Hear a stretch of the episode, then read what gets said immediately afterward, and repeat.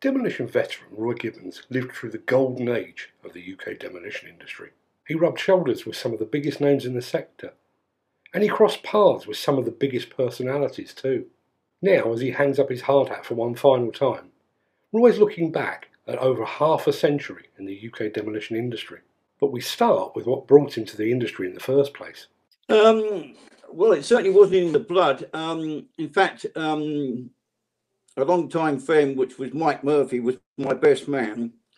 And um, he was in, if you like, demolition, although it was um, in those days, there was a lot of agencies that um, delivered hardcore and stuff like that.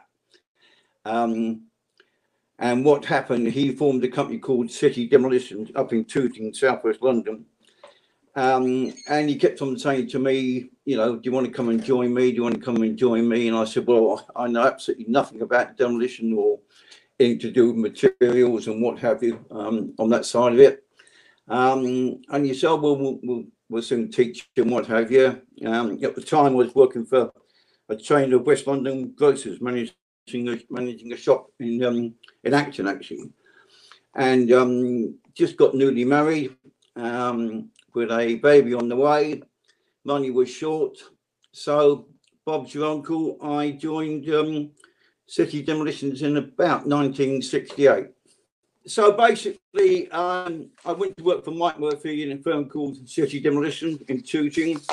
Um, as I said, they were, in those days, um, all the materials really, especially hardcore and hogging and ashes and stuff like that, um, went through agencies. Um, there were City Demolitions, there was Q Transport, Barclay Haulage, um, and all these firms basically got work with reps on the road and then let it out to what was commonly called in those days hardcore jaggers. Um, and they delivered on behalf and then came in once a week and got their money and whatever. So um, I went on the road for City Demolition selling hardcore, which I have to say at the time, I had no idea what hardcore was, absolutely nil. And stuff called hogging, ashes, uh, second-hand bricks and whatever it may be. Um, so I soon got to learn exactly what it was. So I used to basically plough around all the sites, um, basically in London and the South East, going on to construction sites, finding out if they wanted any hogging, hard, um, hardcore, ashes and what it may be. Um, got a price from the office, um, got an order, phoned it through, and then it was um, taken on from there. In fact, actually, um, the guy that used to do that um, became my partner, business partner, Tom O'Hare. He was the transport manager, if you like. So sort of progress from there, um, selling materials on site, got to know a bit about that. Um, then came into the office, learned a bit about that side of it and what have you. Um, and as the name suggests, they were City Demolitions. Um, and every now and again, they got um, an odd demolition job. Um, and that, um, again, was subbed out to a demolition contractor that was on the books. Um, And I was asked to go on site there and learn a bit about that, which I did. I think I spent about six months on various demo sites, um, working out exactly how it all got together and what have you. Uh, the basic movements in those days, of course, it was very much um, done by hand. Um, there was very few machines as such. Um, most of the work um, was done by top men, which I don't think really exist these days.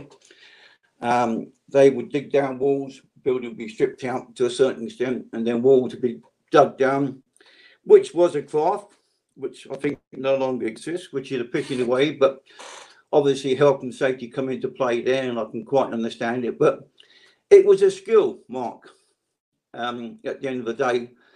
Um, and as I said, it's a skill that's now gone, and many would say, well, good riddance. So I learned all how to do that, did a bit myself, what have you, um, and gradually sort of progressed from there. It was a good, good grounding without a doubt. You learned how to do just about everything. As I said, in those days, uh, three sixties were very thin on the ground. High buildings were done uh, with a twenty-two R B in the wall, um, and concrete structures were scaffolded, um, and you used the old-fashioned um, jackhammer uh, and compressor, of course, uh, to gun it down. So that was um, very hard work as well. I had a bit of that as well. Um, so basically, learned a lot about the demolition industry from that side of it. Um, and what actually happened then, um, City Demolition was part of another group, um, and actually went belly up.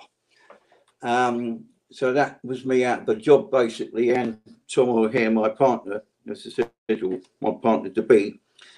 Um, so Mike Murphy then decided to go out on his own, and he formed a demolition company called M G Murphy and Company, um, and asked us to join.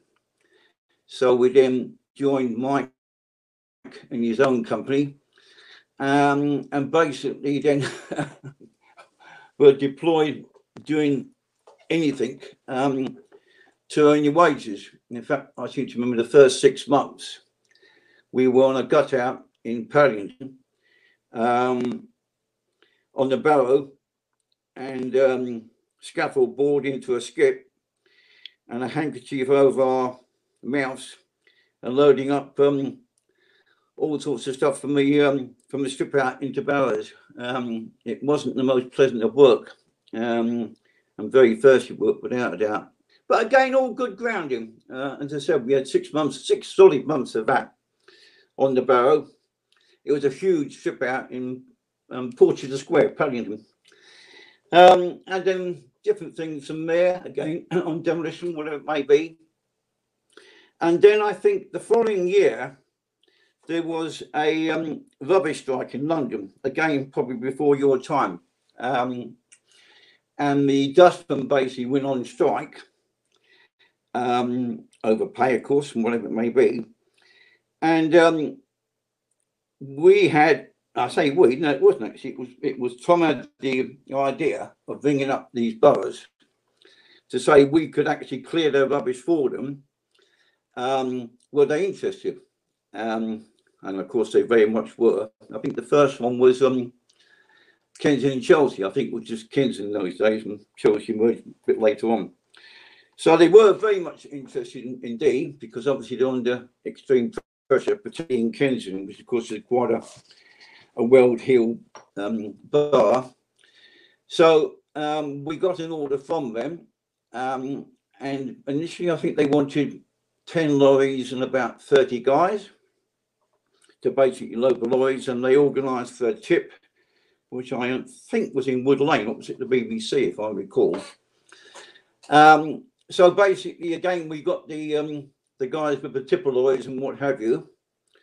Um, and then again, in those days, you went up to Camden Town to collect labour, well-known place. And what happens, the lads used to gather up there about half six in the morning, and I used to go in the car with, with Tom and Mike Murphy, um, and we'd say, right, we need thirty guys or whatever it may be. And of course, it was one hell of a, a struggle to um, to get on board, and they basically get in the back of a lorry, or two lorries, the case may be, or as many as was needed, and then off we go. And we were given certain streets to um to clean up and what have you, take it back to a to a dump where it was eventually obviously got rid of, um and that absolutely escalated. Um it went sort of from, you know, ten lorries and thirty guys, and I think in the end we're sort of hundreds of guys, maybe fifty, sixty lorries and what have you. And other boroughs actually rung us up and joined in. I seem to remember London Borough House have joined in as well, in Fulham. Um, and it really escalated. Um, and although I said myself, we did a good job. And um, eventually um, the dustman went back. Um, I have to say, um, it was a very lucrative job. Uh, we used to get paid weekly. We got with the invoice, we were paid out, whatever it may be. Um, on the strength of that, as I said, it was a nice earner. Mike Murphy decided, obviously Mike Murphy, as the name suggests, was R S. He decided to go back to Ireland. I think he bought a farm. Um, we got a few credit bonuses, Tom and myself, and we formed Lingard. Now, you talked about handkerchiefs as P P E and manual demolition, but what are the biggest changes that you've witnessed in your time in the business? Well, purely that really... labour side of it is virtually non-existent, because these days the machine can do just about anything. It can select, it can demolish. Um, so really it's gone from manual to mechanical. Um, and as I said, really a labourer on a demolition job would, unless you're cleaning materials, would maybe, would almost be a luxury. Because as I said, there's nothing you can't do with the machine now. You know, with a selector grab, you know, Um, it does all the work that labour used to do. So the big change is undoubtedly it, it's gone from manual demolition to mechanical. And um, I suppose in many ways it's been a big, big improvement, certainly from a point of view of um, less risk, should we say. But I, I would go back to it. Those guys had a skill.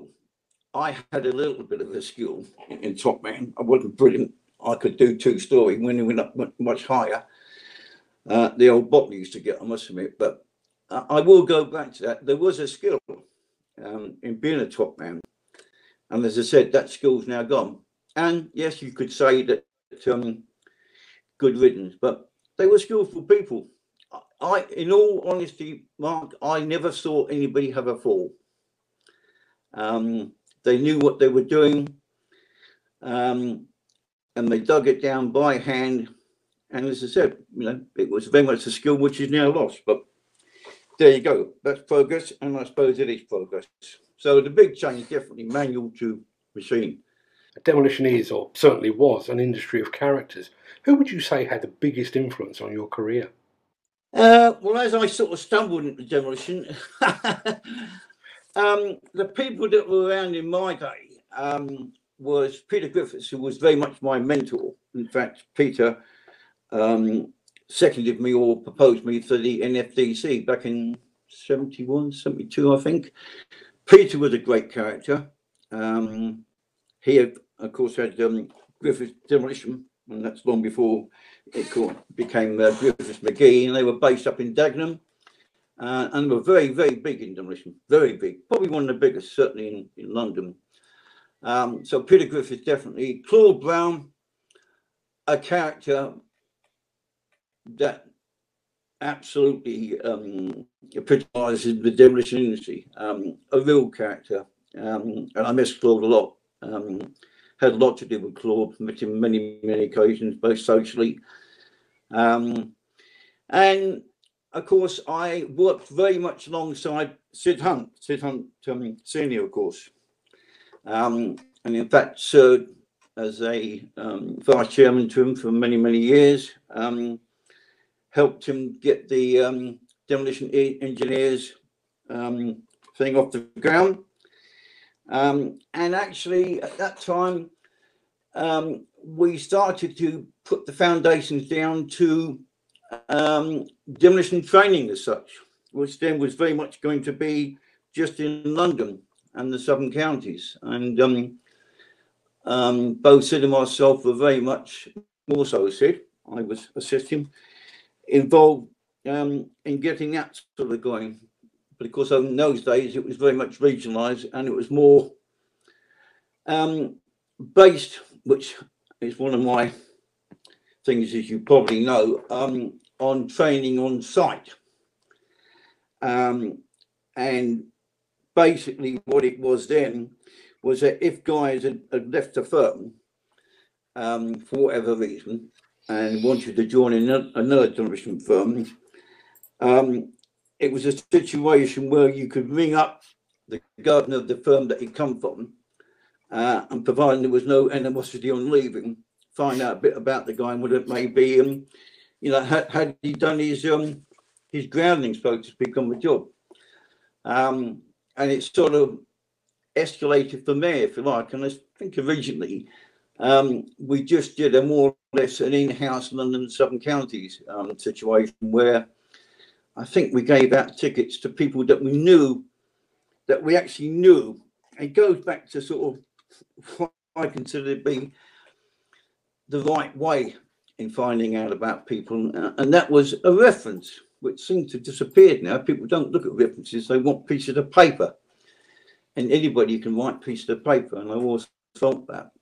So it was basically, you know, based on a reference. You'd ring up and say, I've got Joe Bloggs here, would maybe, yeah, good lad, would it maybe, you know, um, good on site, was good at this, good at that, whatever it may be. So, yes, yeah, so those three people, Peter Griffiths, Claude Brown, Sid Hunt Senior, stalwarts of the industry and real characters, um, which we don't seem to have anymore. I think you're right. The industry has become so business-minded and homogenised. There's just no room for characters anymore, is there? Yeah, I mean, you're right. It seems to be now, and again, this is something that I've hit on, I think, a few times, and I think you picked up in a couple of mornings on LinkedIn. Um, more paperwork. People are more interested in getting pieces of paper. And I always maintain that quality paperwork doesn't produce necessarily quality work. Um, and it's something I've always looked at and thought, you know, at the end of the day, you shouldn't judge people on maybe getting a job on a presentation of, of should we say, quality paperwork. Um, as I said, I don't repeat myself, it doesn't necessarily produce a quality job. But it seems to be the way it is now. I mean, you know, some of the big firms have got whole departments churning out um, paperwork and videos and this and that and the other like, and which seem to be, you know, or seem to impress uh, clients and what have you. Um, and I think in some cases the clients um, put too much emphasis on on that side of it. To my way of thinking, it's a bit like if I was getting some double glazing done in my house, um, someone comes out, priced it up, whatever it may be. Um, I'd like to sort of look around a bit like and see where they got their board and another job, whatever it may be, and politely knock on the door of those people and say, you know, I see you've used Joe Bloggs to do some double glazing. How was it? You know, yeah, it was very good, or mm, to be honest, it wasn't too great, or what have you.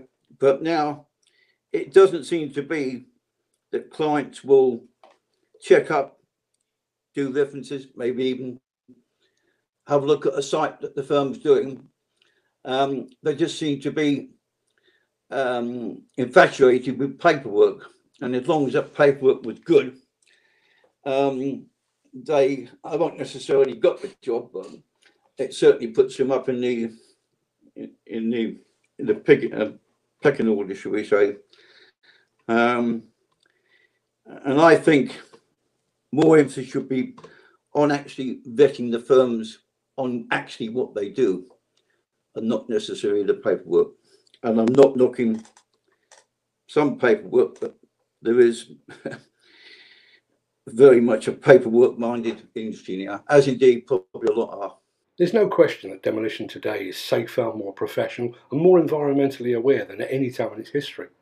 But is it actually better? I would actually like, from a point of view of safety, I would actually like to compare statistics from, say, the sixties to today. Um, do you know, I, I don't know um, if there has been that much of an improvement. Um, You would like to think there has been, or is, should we say, but yeah, um, is it better? I, I would say probably, yes, it is in many ways, um, but not for what's gone into it, because for the millions that poured into the training now, the C I T B and stuff like that, Um, and I think I wrote an article a while ago, which I think you picked up on.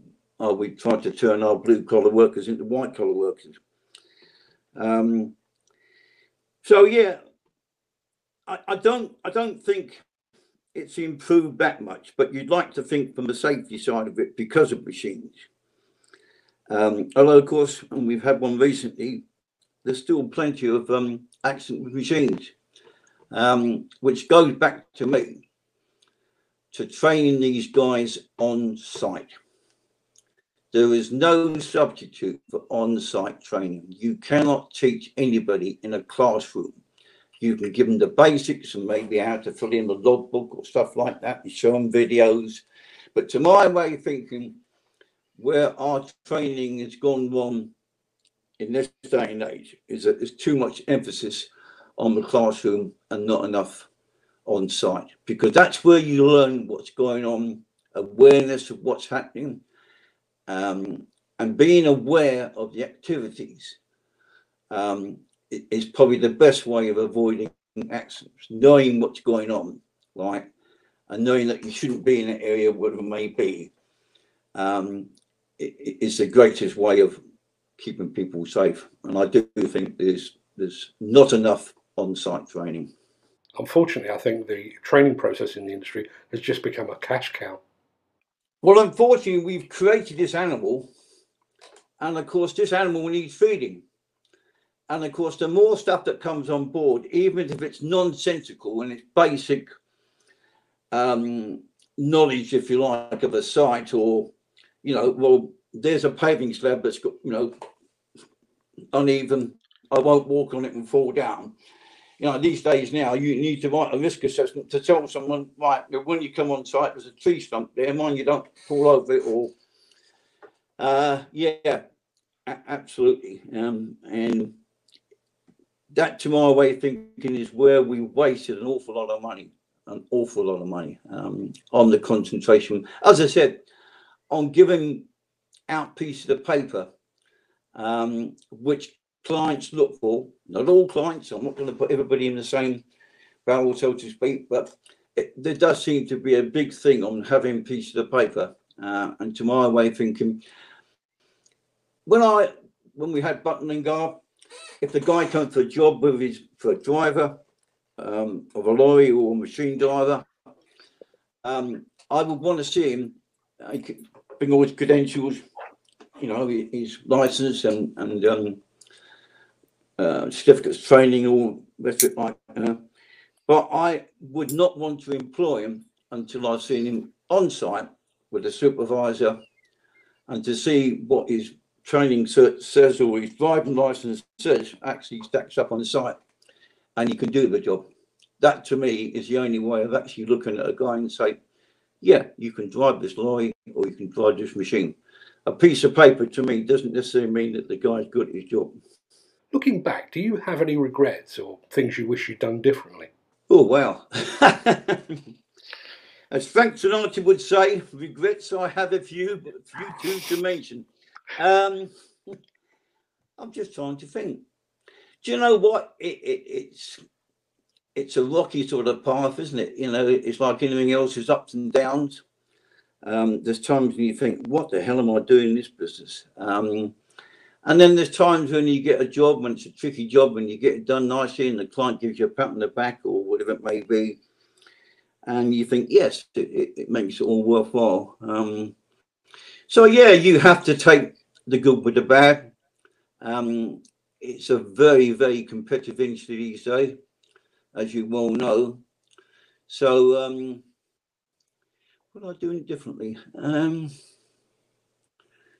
hindsight's a wonderful thing. Do you know, I don't think I probably will, because it, it was a learning curve. I made a lot of mistakes, a lot of mistakes. Um, but you learn by your mistakes uh, at the end of the day. So yeah, it's a bit like an apprenticeship. If you don't do it, you know, you don't come out the other side, you know, shall we say, knowing the business part. So, um, yeah, made a few mistakes, learnt by them, and um, carried on, regardless. Now, tragically, you lost your son, Mark, quite recently. Was that a contributory factor in your decision to walk away from the industry? Uh,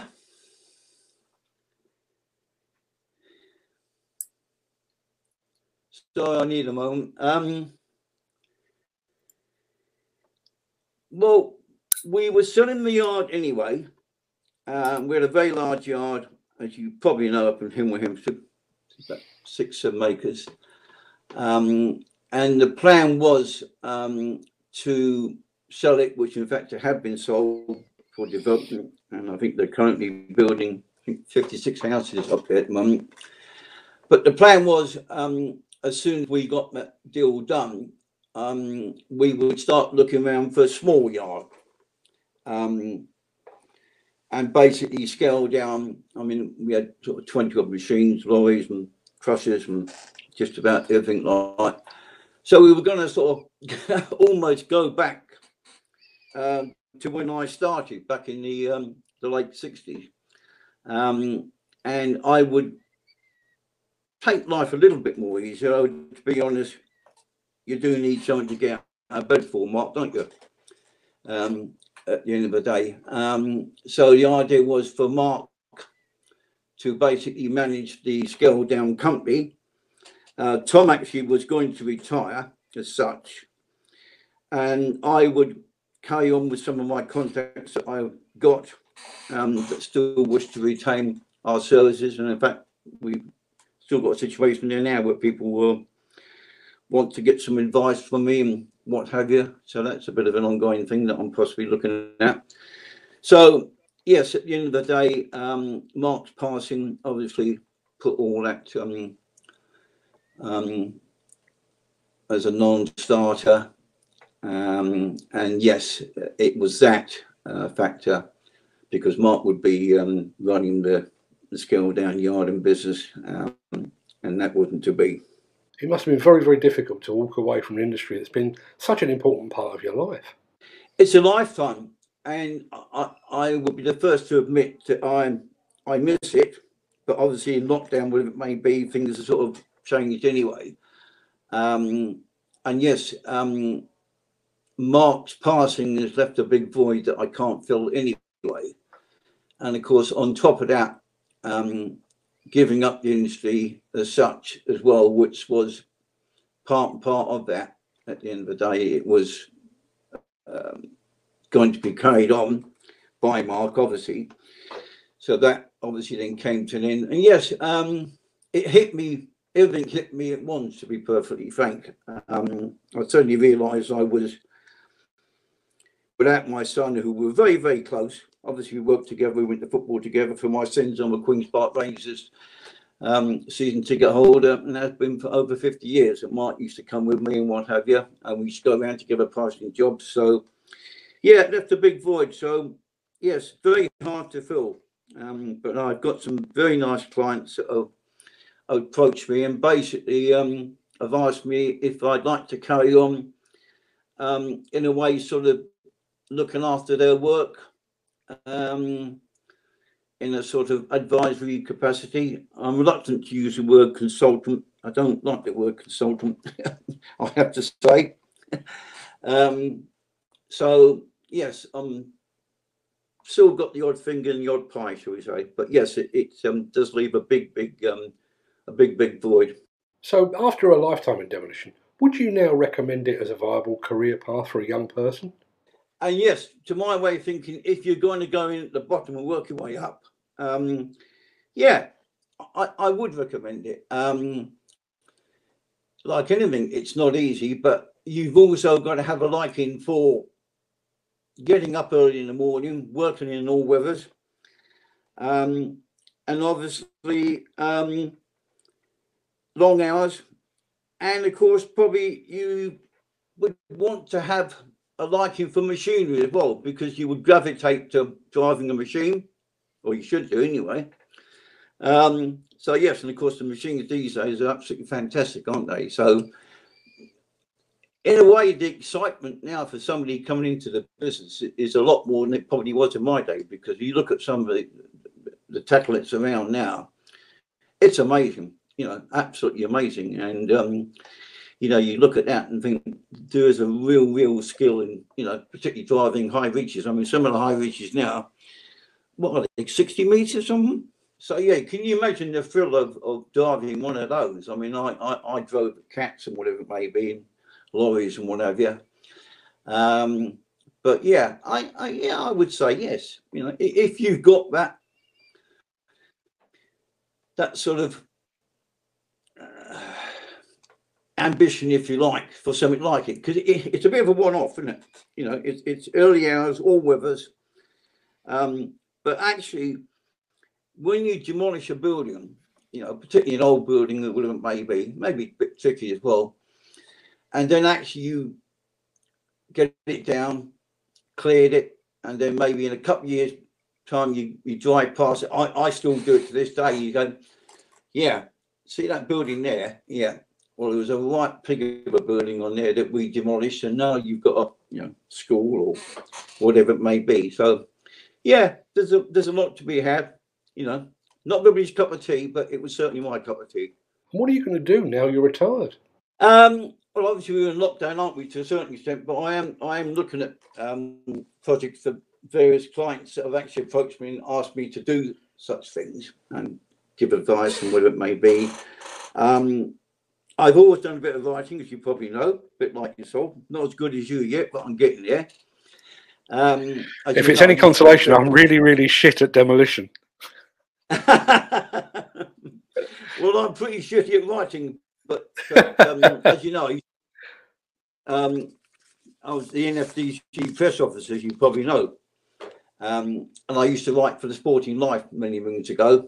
Um, I used to have a regular column in there, actually. Um, So I still do a bit on LinkedIn, as you probably know, um, and post a fair bit on Facebook and one thing and another. So, yeah, I try and keep myself busy. And as I said, I'm looking at helping out uh, some of my clients um, with a bit of advice, um, hopefully good advice. Given that you can write, is there any intention of following Terry Cornby's lead and publishing your autobiography? Oh, wow. Um... Yeah, it, it's an idea. I'm not sure if anybody would publish it because there'd probably be too much. Uh, as you probably know, I'm a little bit controversial. I, I call a spade a spade. Um, so, yeah, it would make riveting reading, but whether or not the editor would knock out half of it, I don't know. But yeah, I would. Uh, my wife keeps on telling me, why don't you write a book? Um, because I have been involved in quite a few things over the years, one way or t'other, uh, so I'm told anyway. Um, but you know what? It, it's sitting down in front of the uh, the P C and starting, isn't it? But I, fair enough, I have got bits and pieces that I've done, and I've looked at them um, and thought, well, I could use that bit and this bit and put it in there and copy and paste that and whatever you like. But um, yeah, it's food for thought. As I said at the outset, you rub shoulders with some of the true greats of the industry. Do you regret not following in their footsteps to become an N F D C president, perhaps? I, I think you're right. I, I, to be honest, I've always been like that. And over the years, it's actually got me in a bit of trouble. Um, it certainly um, got me put down the list on a few N F D C things, as you probably know. Um, because if I think something's not right, I will say so. Um, And as you say, you've obviously been at various meetings, but you, you should be at some of the actual um, London Southern Counties region, which obviously you wouldn't be able to attend as such, or maybe now. But, um, and yes, uh, if I didn't agree with something, uh, I, I would say so. Um, and in some cases, it proved to be right. In other cases, not. But I think um, I think to go to a meeting and just sit there like a a dummy and say nothing, um, particularly if you've got an opinion on it, you know, why bother to turn up? Um, and no, I've absolutely always had an opinion, and if people don't like my opinion, it's fair enough. They either share it or they don't.